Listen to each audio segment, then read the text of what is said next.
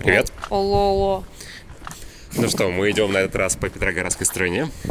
Да, улица по тихой улочке. Блохина, какая же ты... О, прошу прощения. Я и думаю, Блюхера — это что-то из моего детства, потому что я 11 лет ходила в школу по Блюхеру. Уже потом... темно, и зрение уже не то. Да-да-да, и город. Да, сегодня мы, конечно, намотали километры с помощью разных видов транспорта и наших друзей. Итак. Мы сегодня посмотрели перформанс Тани. Он назывался... Вторично, пусть будет так. Он был посвящен теме раздельного сбора мусора, переработки, экологии в чуть более общем смысле. И мне, кстати, очень понравилось, насколько он был простой и лаконичный. Да. То есть не было какого-то переусложнения. Если вкратце, потому что на самом деле все было достаточно быстро. Мы приехали в Икею Парнас. Там есть экостанция. Да, станция раздельного сбора. Там, да, много всего про это.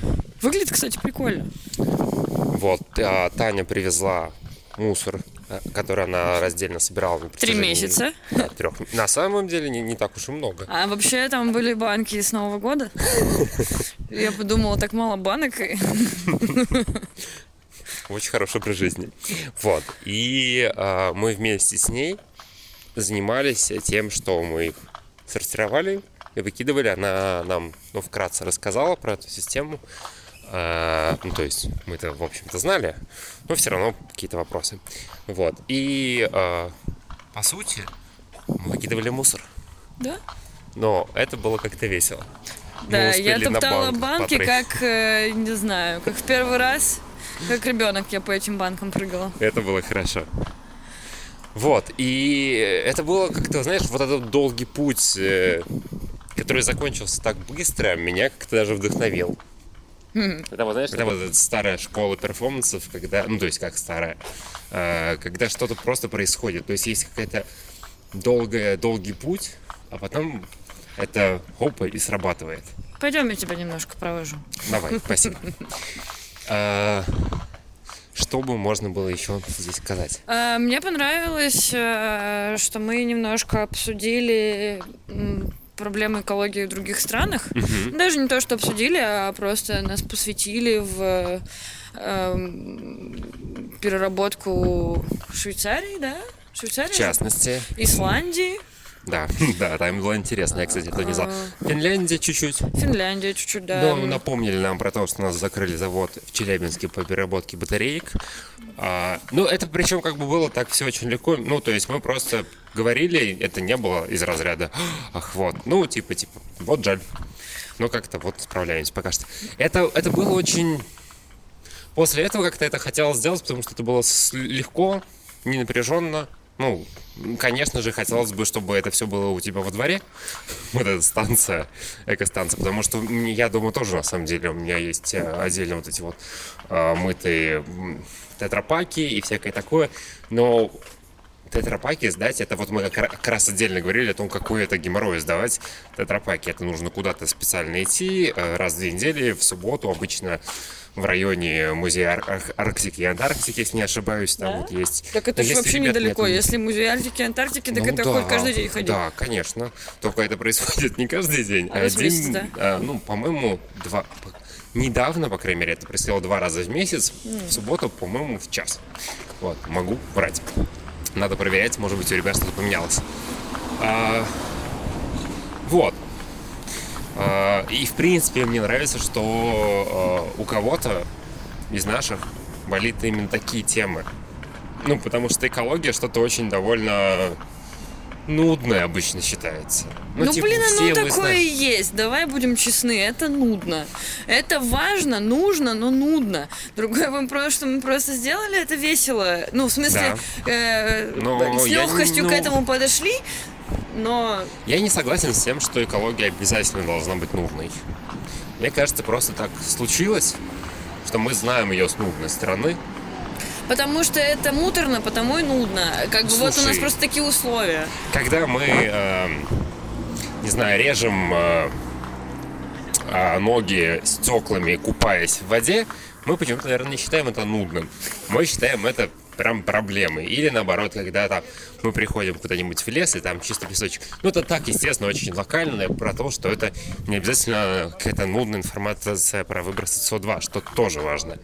Ой, да, но... мне очень понравилось, извини, пожалуйста, перебью. Да. Очень понравилась такая мини-шутка Тани про то, что она выбросила бак СО2, пока ехала сдавать мусор, но так или иначе.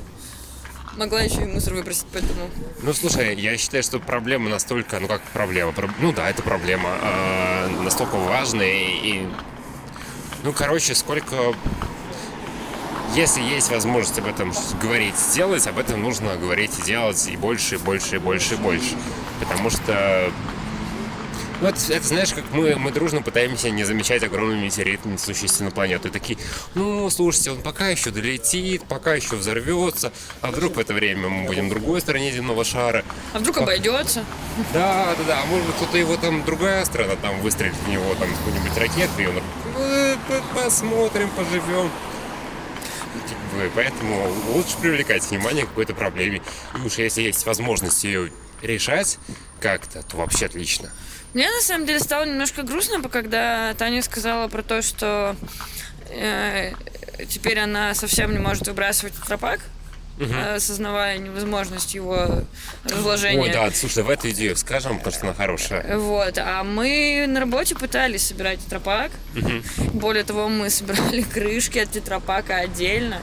И было 2 у нас энтузиаста, которые собирались... все это возить. И это сложно. Мы используем примерно... Сейчас я считаю, извините, пожалуйста. Короче, около 50 литров тетрапака каждый день. И мыть, и собирать, и увозить — это очень проблематично. Слушай, ну здесь я бы напомнил, что такие вещи, конечно же, должны быть государственным регулированием. Потому что бизнес всегда стремится к минимизации расходов, и поэтому должно быть какое-то специальное госрегулирование, что типа вот вы купили 60 литров, так будьте добры, этой же компании при следующей поставке их верните.